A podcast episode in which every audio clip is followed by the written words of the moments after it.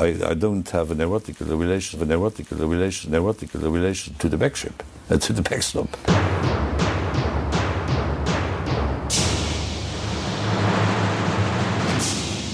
Hallo, welkom bij Europa Mania, onze podcast over de Europese Unie, Brusselse wandelgangen en alles wat we kunnen vinden tussen Cyprus en Ierland, tussen Zweden en Sicilië.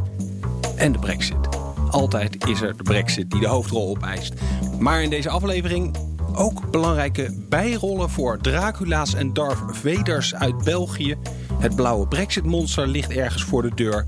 En er is een bariton in het groot hertogdom. Ik ben Jesse Pinster en ik bemoei me met alles wat er op BNR Nieuwsradio over Europa gezegd wordt. En ik ben Handirk Hekking, algemeen verslaggever Europa van het Financieel Dagblad. Handirk, voordat we aan de Brexit-mania uh, beginnen, wat heb je eigenlijk uh, deze week uitgespookt? Nou, ik zat zoals een uh, goed verslaggever betaamt ze maar heel ver van al het echte nieuws. Ik zat in Kopenhagen voor een verhaal dat super relevant is, maar alleen even niet nu en deze maand ook niet en de komende maand ook niet. Ergens richting eind van het jaar. Ja, en vervolgens kwam ik tot de conclusie dat ik niet alleen ver van het nieuws zat, maar dat we vorige week bij de vorige editie van, van deze podcast ook eigenlijk als echte prutsers gewoon een, enorm nieuws hebben gemist. Namelijk... Reinders. Ja, Dracula treedt toe tot de Europese Commissie. Dat is uh, DJ Reinders, de Belgische kandidaat, nu nog minister van Buitenlandse Zaken, maar binnenkort, dat denken ze in ieder geval, wordt hij eurocommissaris. En dan, hij neemt eigenlijk de portefeuille van Frans Timmermans over. Hè? Dus ruzie maken met uh, uh, Polen en Hongarije. Ja, hij gaat verantwoordelijk zijn voor ja, lidstaten die inbreken op de rechtsstaat. Maar ja, we hadden amper hadden we onze woorden uitgesproken over het aangeschoten wild of het potentieel aangeschoten wild in de Europese Commissie vorige week zaterdag. En vervolgens rolde het nieuws naar buiten dat Reinders wordt beschuldigd van het aannemen van smeergeld. En als jij mij vraagt wat je zou kunnen doen, uh, hoezo Dracula? nou, ik heb, uh, zelf ben ik al over Dracula begonnen in het intro. Dus je mag hopen dat ik dat artikel toch op zijn minst eventjes gelezen heb. Maar ik laat het toch even aan jou om uit te leggen waarom Reinders een Dracula is. Nou, de betiteling Dracula die komt uh, uit de mond van de man die hem beschuldigt. Dat is een ex-medewerker van de Belgische staatsveiligheid. En die vergelijkt uh, zeg maar Reinders en noemt eigenlijk de benoeming van Reinders als Europees commissaris voor Justitie als de benoeming van Dracula die de baas wordt van de bloedbank. Mooi gevonden. Het gaat er eigenlijk om dat uh, deze man, uh, Nicola Ullens, uh, dat hij niet alleen Reiners van smeergeld heeft beticht, maar zouden er ook allerlei andere corruptiezaken rond Reiners speelden bij het vergeven van overheidsopdrachten. En hij zou zelfs ook nog zijn oor en zijn medewerker zijn rechterhand die al ja, heel lang mee samenwerkt, zouden altijd hun oor laten luisteren wat Rusland wil. En kortom, deze man heeft enorm beschuldigingen. En het is niet voor, niks, niet voor het eerst dat hij overigens dat doet. Want hij heeft dat ook gedaan toen Reiners uh, zich uh, wilde opwerpen tot secretaris-generaal van uh, de Raad van Europa. Ja, dat is ook een beetje de verdediging vanuit het kamp van Reinders. Hè? Van ja, deze man die is al heel lang met een hetze tegen Reinders bezig. Ja, ze zeggen gewoon, hij, deze man heeft geen nieuwe informatie gegeven. De man werkt ook niet meer bij de Belgische staatsveiligheid overigens. Uh, dus ja, wat hier precies aan de hand is, weten we niet. Maar ja, ik moest toch een klein beetje daar in Kopenhagen, ver weg van al het nieuws, was ik toch een beetje aan het balen dat wij toch de naam Reinders niet hadden laten vallen. Ja, ik, ik zat trouwens deze week ook weer op de verkeerde plek, want ik werd ingevlogen om de algemene beschouwingen en Prinsjesdag te volgen, eh, omdat de Haagse redactie het zo erg druk had. Dus ik heb nog even zitten turven hoe vaak Europa genoemd is in de troonrede. Weet je, je moet jezelf een beetje bezighouden als de koning aan het woord is. Uh, zeven keer is het genoemd in totaal. En nou ja, dat zegt je niks. Dus ik ben ook even gaan kijken hoe het in de troonredes daarvoor zat. En dat is meer. Europa is belangrijker aan het worden. Moet je het niet over de troonrede van 2016 hebben. Want daar was het echt, nou volgens mij richting de 20 ging het. Maar dat heeft natuurlijk, nou, wat hadden we in 2016? De brexit, nasleep van de migratiecrisis. Dus allemaal dat soort dingen. Maar waar, waar ik eigenlijk heel graag even had willen zijn deze week was in Budapest. Heb je gehoord wat daar gebeurd is bij het voetbalstadion wat ze aan het bouwen zijn? Uh, nee, vertel. De, ze zijn dus midden in Boedapest een heel groot nieuw voetbalstadion aan het bouwen. En daar moest de geluidsinstallatie getest worden. En uh, nou, wat blijkt, hij gaat wel aan, maar gaat nog niet uit. En uh, het muziekje wat ze gekozen hadden om te testen of het werkte, dat was Deutschland van Ramstein. Deutschland, Deutschland, überall.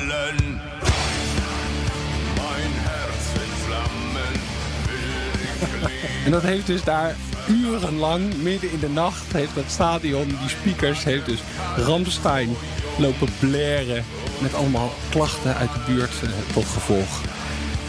Nou ja, had ik toch wel eventjes willen horen.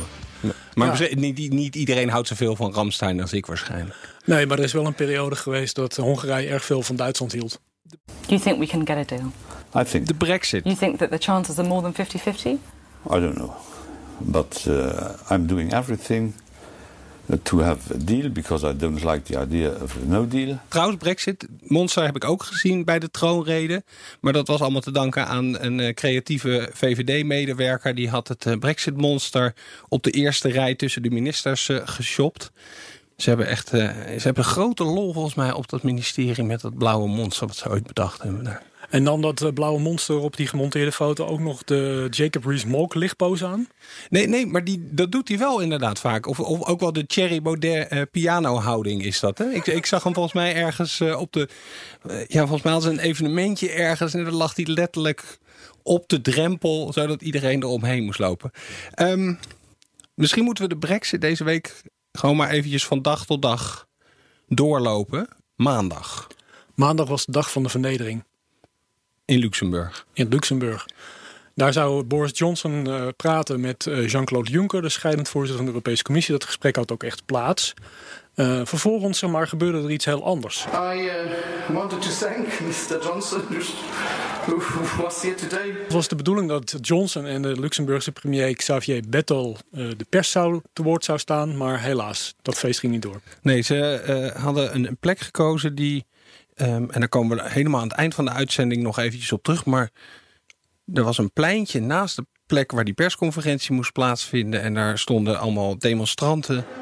die nogal een hoop herrie aan het maken waren.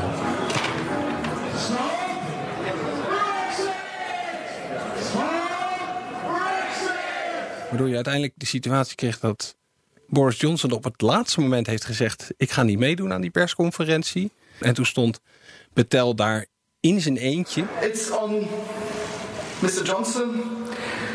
He holds the future of all UK citizens. And every EU citizen living in the UK in his hands. It's his responsibility. Iedere Britse krant heeft volgens mij die foto gehad dat hij wijst naar de plek naast hem, die dus leeg is gebleven. En hij ging echt, hij ging tekeer wel, hè?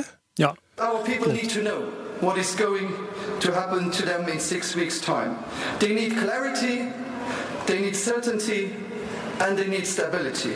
You can't hold a future hostage for party political gains. hij haalde eigenlijk eh, al de frustratie die hij had over de vertraging in het hele Brexit-proces, over het gebrek aan, aan substantie in de onderhandelingen, haalde hij helemaal uit zichzelf naar boven toe.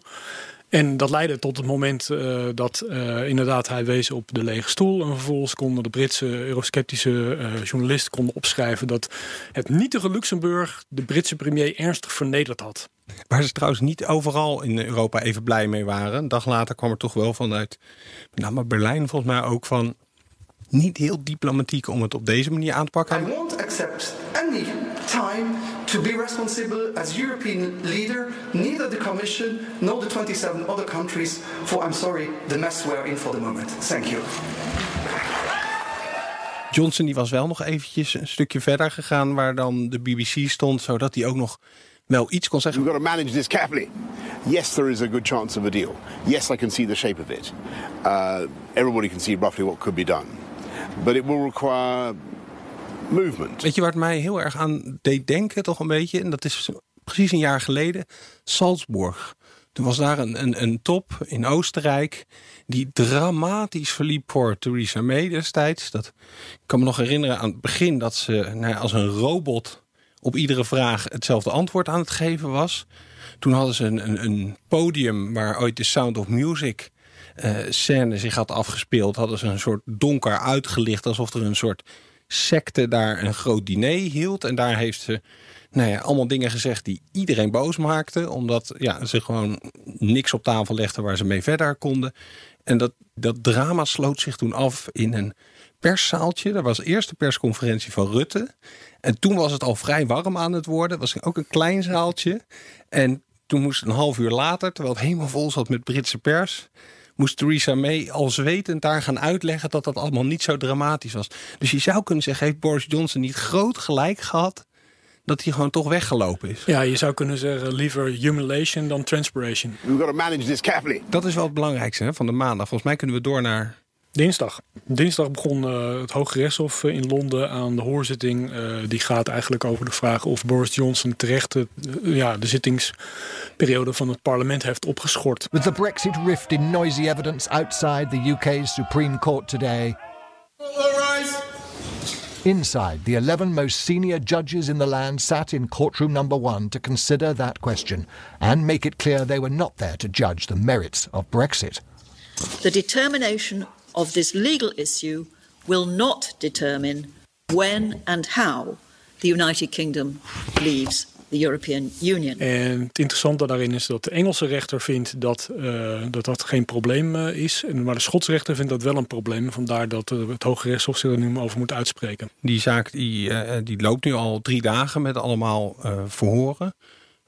pas volgende week gaan we horen wat daar uit gaat komen. Wat wat ik wel heel erg opvallend vond was... hij heeft het niet in persoon gedaan... maar dat John Major, de oud-premier... ook een van degenen is die nou, feitelijk Boris Johnson aanklaagt.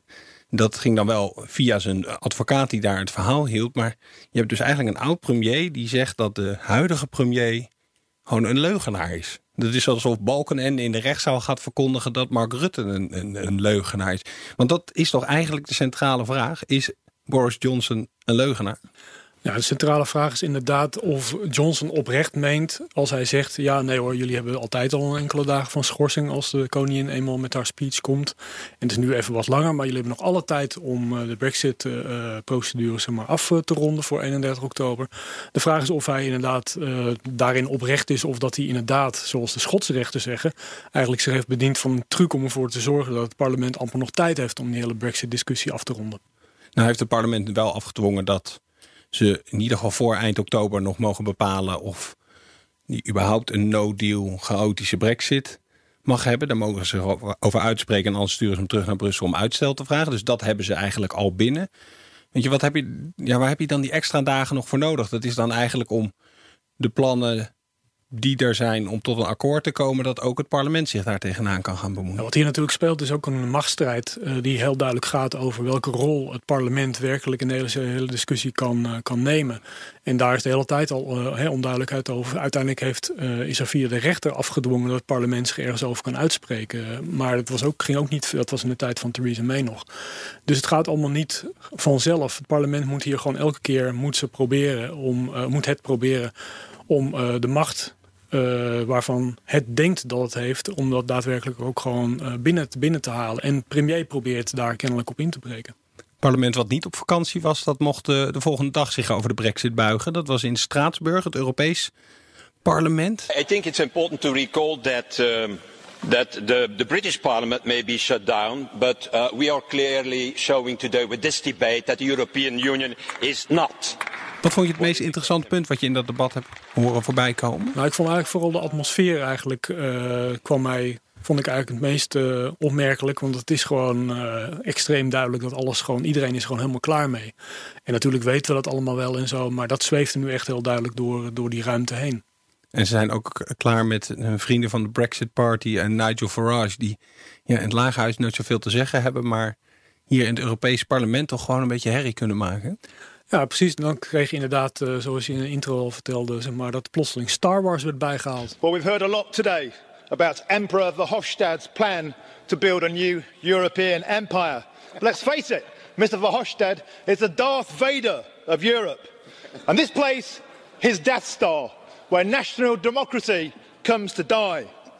It's fantastic that the Brexit Party and Mr Farage are, are, making so much noise because they can't do it in Westminster anymore, so they have to do it here.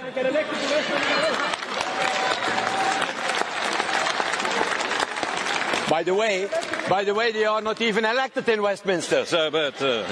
ja, maar los van al deze retoriek, ze hebben ook, ook een resolutie aangenomen in het Europese parlement.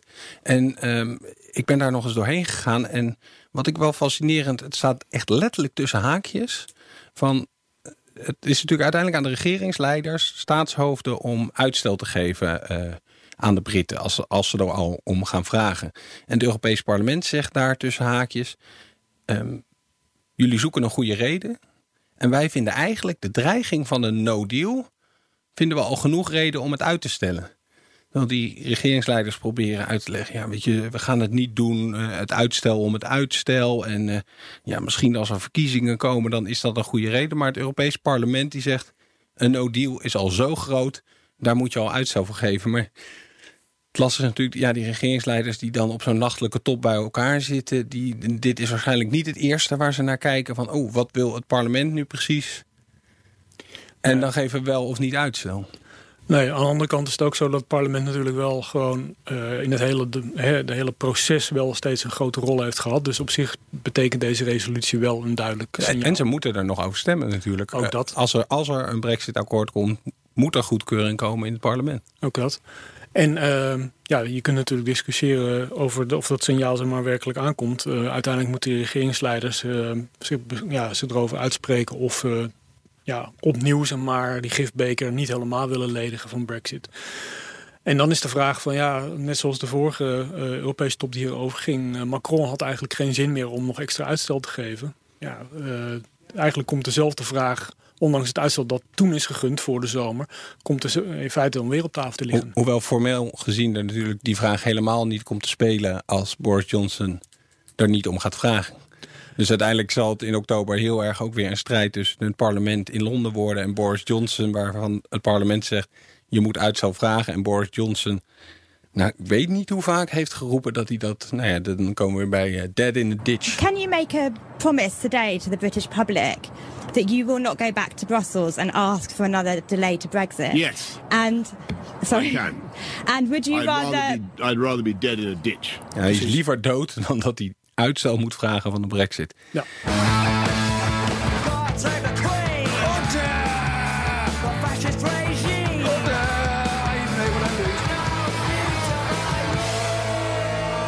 En in deze Brexit-uitzending kan die natuurlijk niet ontbreken. Ons eigen grensconflict. Onze Ierse Limburger Connor Klerks.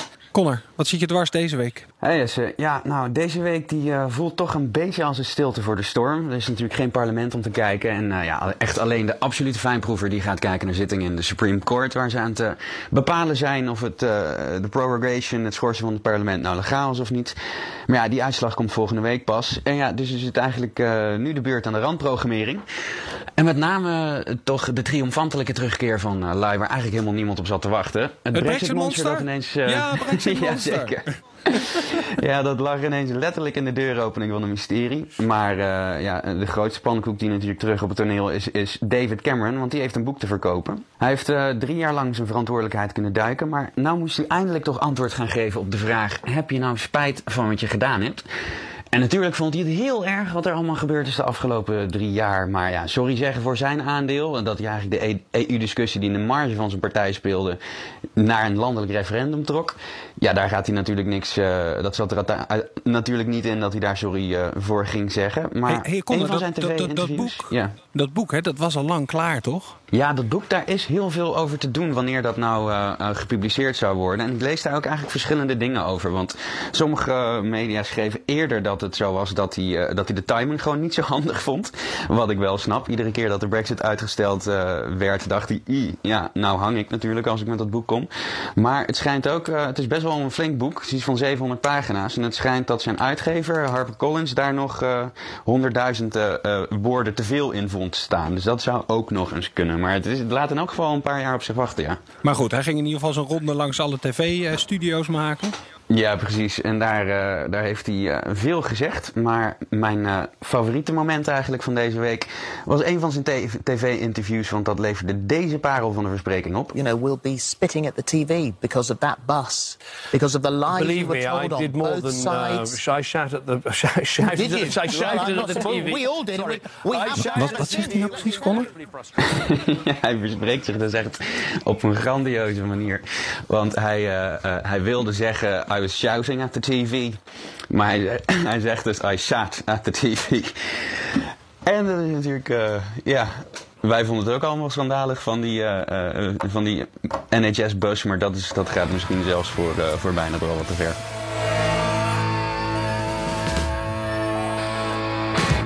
Oké, waar waren we gebleven? We hadden woensdag gehad, hoewel er nog één punt uit de woensdag is wat ik toch even wil terughalen. Macron, de Franse president, die kreeg bezoek van de uh, Finse premier. Anti Rinne, als ik dat uh, goed uitspreek. En die kwam ineens met een, een, nieuwe Brexit-deadline. die zei eigenlijk tegen de Britten... je hebt nog twaalf dagen tot 30 september... en dan willen we gewoon eens een keer zwart op wit, op papier afgedrukt... jullie plannen in Brussel zien. En dat, nou, nog diezelfde nacht is dat volgens mij gewoon uh, gebeurd. Er wordt heel goed geluisterd naar Finland in Londen. Ja, inderdaad, je hebt helemaal gelijk van uh, hoe vaak komt het voor dat uh, iemand het prangende verzoek van een Finse regeringsleider direct inwilligt. Nou, dit keer is het gebeurd. Er zijn een, een aantal zogenaamde non-papers afgeleverd in Brussel. Waarom heette dit nou non-papers? Non-papers zijn eigenlijk is jargon voor papier, dus dus wel degelijk papier. uh, het is niet zo dat het wordt ontkend dat er een papier is of dat het van papier is. Het punt is vooral dat... Dat zou weer een andere dimensie aan die hele brexit-discussie. Ja, precies. Papers die niet van papier zijn. Maar uh, het komt er eigenlijk op neer dat het gewoon uh, ja, discussiestukken zijn die niet, niet de status van een officieel voorstel hebben. Waardoor het waarschijnlijk ook nog niet hele concrete uitgewerkte ideeën zijn, maar... Nee. nou ja, wat er naar buiten komt, lijken het zelfs vooral ideeën te zijn uit het, uh, uit het verleden die in uh, 2017 vaak al afgeschoten zijn. Um, en dan met name gaat het dus weer over de Noord-Ierse grens die wel eventjes met wat camera's en wat andere technologie opgelost gaat worden. Waarvan de Europese Unie al heeft gezegd, zolang dat niet klaar ligt in een doosje om daar neer te zetten en we weten 100% dat het werkt, gaan we daar niet mee uh, akkoord. En dan heb je natuurlijk nog het, uh, ja, uh, de, de oplossing voor ja, agri en voed. Daar zijn Jonker van uiteindelijk van, daar begint alles mee en daar eindigt ook alles mee. Ja, dat, dat begreep ik niet helemaal wat hij daarmee bedoelt. Want even agri en voed, ze willen gewoon die grens opengooien voor voedsel en landbouwproducten, schapen, koeien, weet je. En dan daar gaat de Noord-Ierse grens blijkbaar alleen maar over. Daar gaan geen andere goederen over die grens. Moeten ze in Londen gedacht hebben. Dus dan is het verder opgelost. Nou, op dit moment is denk ik de intrahandel op, uh, op het Ierse eiland tussen Noord-Ierland en Ierland uh, is inderdaad die agrarische handel heel erg belangrijk. Um, voor de toekomst zou het natuurlijk zo kunnen zijn dat als die grens niet bestaat, dat je dan inderdaad dingen invoert in het Verenigd Koninkrijk, dus Noord-Ierland. En als dan die grenscontrole niet is, dan zou je ook totaal andere goederenstromen kunnen krijgen. En daarom moeten we iets regelen voor die grens. Dus de Britten zetten de deur open voor allemaal Chinese producten die niet aan Europese milieueisen voldoen. Ja. En die uh, komen dan leuk via Noord-Ierland wandelen die uh, Europa in. Uh, een beetje dat idee grofweg. Ja, zeg maar gewoon eigenlijk garnalen die behandeld zijn met bepaalde vormen van antibiotica uit Thailand. Die in de Europese Unie niet mogen, maar in Noord-Ierland dan plotseling toch binnenkomen. En die dan gewoon met vrachtwagentje over de grens gaan en dan toch de Europese markt betreden. En van die antibiotica word je dan ziek of blind. En uh, Juncker even, want die zei dus dat is het begin en het einde ja. van een oplossing. Ja, ik, dat is onafvolgbaar. Ik, uh, ik snapte het ook niet precies. nee, nou ja, goed. Hij, uh, hij geeft ook aan dat hij niet erotisch verbonden is met de backstop natuurlijk. nee. Nee, nou zijn er een aantal mensen voor wie dat ook geldt, denk ik overigens. Maar... Ja, het, het, het, was volgens mij eerst had hij het over emotioneel. En, en nou, we hoorden het helemaal aan het begin van deze uitzending. Inmiddels heeft hij dat opgeschroefd naar erotisch. Waarmee hij maar wil aangeven, die backstop is niet heilig. Iedere andere oplossing is ook goed als hij er maar echt betrouwbaar is. En dan kunnen we die backstop wel laten varen. Die natuurlijk, weet je, het lijkt soms als die backstop over, nou wat is het, vijf weken ineens in werking zou moeten treden. Maar dat is natuurlijk helemaal niet zo. Hè? Want ja, er zit, als er een akkoord komt, is er gewoon nog een overgangsperiode. En die backstop is pas een verzekering voor daarna. En daarom zie je dus ook dat die, die Barclay, Stephen Barclay, de uh, Brexit-minister in Londen, zegt van... joh, weet je, haal die backstop er nu uit. Die hebben we waarschijnlijk pas eind 2020 nodig. Dus dan gaan we in de tussentijd nog wel eventjes kijken of dat uh, iets is. Maar dat lijkt toch echt een no-go voor de Europese Unie. Uiteindelijk draait deze hele kwestie natuurlijk gewoon over vertrouwen. De backstop is gewoon een garantie voor dat beide partijen zich houden aan afspraken die ze eerder hebben gemaakt. Dan kun je zeggen van ja, er zijn geen slechte ervaringen in het verleden geweest tussen het Verenigd Koninkrijk en de Europese Unie als het gaat om het nakomen van afspraken. Maar aan de andere kant zie je nu in de Britse politiek dingen gebeuren waarvan Europa misschien wel zegt van hé, hey, maar dit vinden wij toch niet uh, kosher. Bijvoorbeeld wat gebeurt er met de rechten van de EU-ingezetenen in, uh, in het Verenigd Koninkrijk de Europeanen, de Spanjaarden die in Engeland werken en daar misschien willen blijven na de Brexit. Eerder- die, die, die Poolse ambassadeur, hè, die naar alle Polen in Groot-Brittannië een brief schreef. Ga maar serieus overwegen om terug te gaan naar Polen. Dat is natuurlijk, als we het over vertrouwen hebben, dat is daar redelijk afwezig in zo'n brief. Dat klopt. Eh dat spreekt natuurlijk ook bij dat eh, in Polen is gewoon tekort aan arbeidskrachten. Dus ze kunnen die mensen heel goed gebruiken. Eh, alleen krijgen ze meer betaald in, in het Verenigd Koninkrijk. Dus of ze nou echt direct maar, zullen komen om eh, terug naar Polen, dat vraag me af. Maar uiteindelijk gaat het erom van dat de regering Johnson heeft eigenlijk een aantal keren nu gedreigd of, of dreigende taal uitgeslagen over bijvoorbeeld de rechten van die EU-ingezetenen. Nou, zo'n backstop heb je gewoon op een gegeven moment. eh daar gaat dan niet zozeer over. eh, dat gaat dan eigenlijk meer over in Noord-Ierland over eh, de regels van de interne markt. Daar wil je op een gegeven moment ook zeker van zijn. Je kunt Johnson en zijn team kennelijk zomaar niet meer op hun blauwe ogen vertrouwen. We waren nog steeds in de donderdag en hij, kwam al eventjes langs. Stephen Barclay, de Brexit-minister, die ging in Madrid ook nog een speech houden over. Nee, ik noem het maar even de Manchego, Sherry en Cava speech. Weet je, dan denk je aan de ene kant, je hebt dus nou eindelijk iets op papier gezet en opgestuurd. Onderhandelingen kunnen beginnen. Misschien kan er wat vertrouwen teruggewonnen worden nu. En dan gaat deze Brexit-minister in Madrid die Spanjaarden een partij bang zitten maken. Die gaat ze vertellen dat jullie toerisme gaat instorten, want de Britten komen niet meer. Jullie visserijsector gaat instorten als jullie geen toegang meer tot onze water hebben. En jullie verliezen de, eh, de, de bescherming die producten als Manchego, Sherry, Cava genieten. Die verliezen ze in Groot-Brittannië. Dus dit, dit wekt geen vertrouwen meer. Dit wekt geen vertrouwen, maar dit is ook duidelijk onderdeel van de strategie van de regering Johnson om te zeggen van hé, hey, maar no deal, dat gaat jullie meer schaden dan ons. En, mm, nou ja, dat zeggen ze dan de hele tijd. Dat, Op zich dat het ze gaat schaden is, dat klopt. Ja. ja, wie de meeste schade gaat leiden, is natuurlijk gewoon heel moeilijk om eh, te beoordelen. Je zou ook nog kunnen zeggen van ja, misschien dat wij dan massaal cheddar gaan aanmaken, eh, made in Holland of made in Spain. eh. maar uiteindelijk blijkt uit alle analyses dat de economische, economische schade van Brexit uiteindelijk in het Verenigd Koninkrijk groter is dan in het, op het vasteland.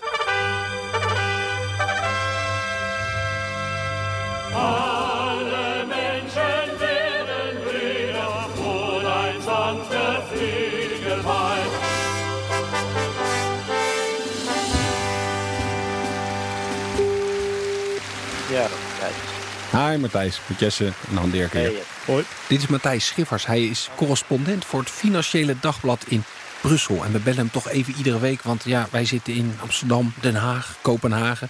Maar hij zit in Brussel.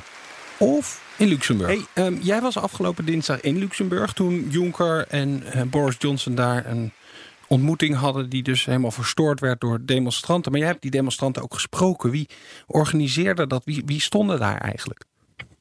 Ehm, nou, de, de grote roerganger was eh, ene David Pike. Dat is een, eh, een, iemand die eh, zingt voor zijn beroep. En eh, heeft een grote opera-stem. Dat kwam wel heel erg goed van pas. Hij kon daar eh, liederen eh, met teksten als Stop Practice, Stop aan, aanzetten door een megafoon. Volkslied En, heb ik ook nog gehoord volgens mij. Het Europese volkslied. Precies, de Ode aan de Freude. Galmde lekker over het pleintje. En hij was de grote roerganger eh, van, eh, van het protest. Dus het waren vooral expats, eh, Britse expats die daar stonden. Ja, je moet je voorstellen, die werken dan ook voor de Europese instituten die daar zitten. Of, of, voor andere internationale bedrijven natuurlijk. Maar het zijn dan Brit- Britse expats en die hebben daar prettig leven. En die zien vanaf een afstandje hoe hun eigen land eh, ehm, verscheurd wordt door deze Brexit-kwestie. Die voor hun gevolgen kan hebben natuurlijk. Omdat hun paspoort eh, straks minder eh, recht heeft dan, eh, mogelijk minder recht heeft dan eh, dat het nu heeft.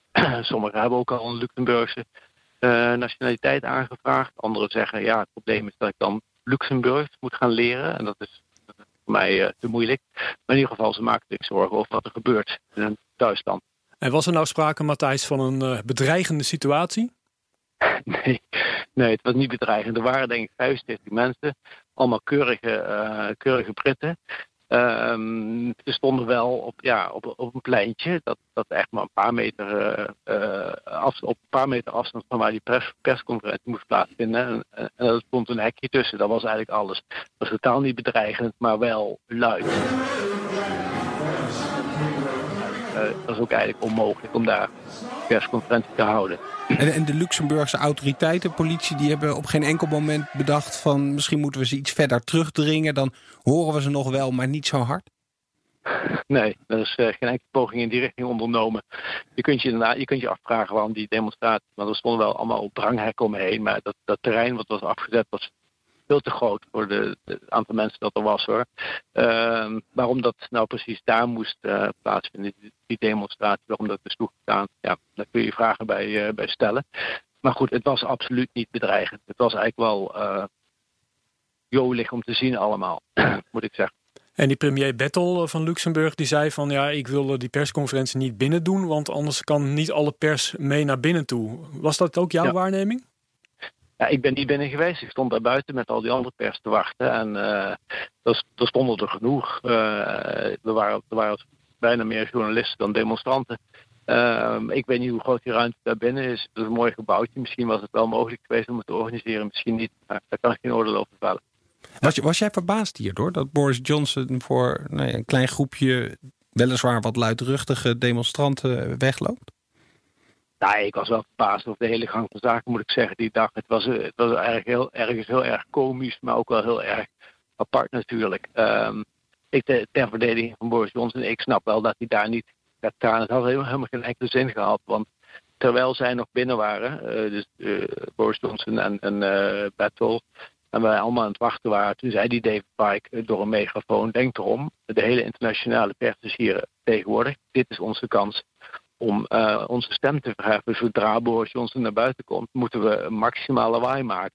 Nou ja, dat gebeurde dan ook. Dus indirect ben jij eigenlijk verantwoordelijk voor dat het niet doorging. Als er geen media was geweest, dan had hij gewoon die persconferentie kunnen geven. Ik heb niet gespeeld hoor. Ik heb me rustig gehouden. Hé, hey, dankjewel Matthijs. Oké, graag gedaan. Han Dirk, er is weer heel veel gebeurd in Brexitland. Eh er is weer heel veel gezegd. Zat er nou nog echt iets tussen wat we moeten onthouden? Nou, eigenlijk heb ik er eigenlijk weinig aan toe te voegen. Ik kan het niet beter zeggen dan Brenda Hale, de voorzitter van het Britse Hoge Rechtshof. None of this is easy.